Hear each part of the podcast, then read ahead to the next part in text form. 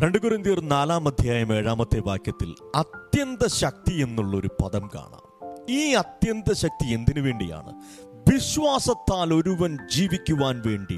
Treasures in earthen വസൽ അത്യന്ത ശക്തി ഞങ്ങളുടെ സ്വന്തമെന്നല്ല ദൈവത്തിന്റെ ദാനമത്രേ എന്ന് വരേണ്ടതിന് ഈ നിക്ഷേപം ഞങ്ങൾക്ക് മൺപാത്രങ്ങളിലാകുന്നു ഉള്ളത്.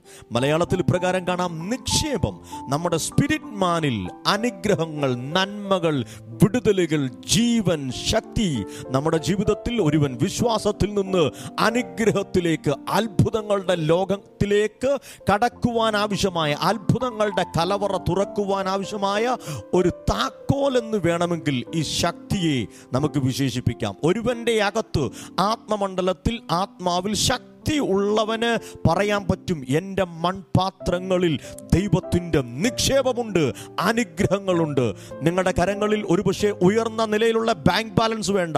ആത്മാവിൽ ജീവിക്കുന്നവനാണെങ്കിൽ ആത്മാവുള്ളവൻ ശക്തിയുള്ളവൻ കരുത്തനാണ്. നിങ്ങളുടെ ജീവിതത്തിൽ എന്തൊക്കെ വിശ്വാസത്തിൽ പ്രാപിക്കുവാൻ നിങ്ങൾ ആഗ്രഹിക്കുന്നുണ്ടോ അതിനെല്ലാം അത്യന്താപേക്ഷിതമായി വേണ്ടിയത് മൺകൂടാരങ്ങളിലുള്ള ഈ ശക്തിയാണ്. ഈ ശക്തിയെ പൗലോസ് പ്രകാരം പറയുവാണ് ട്രഷേഴ്സ് നിക്ഷേപം.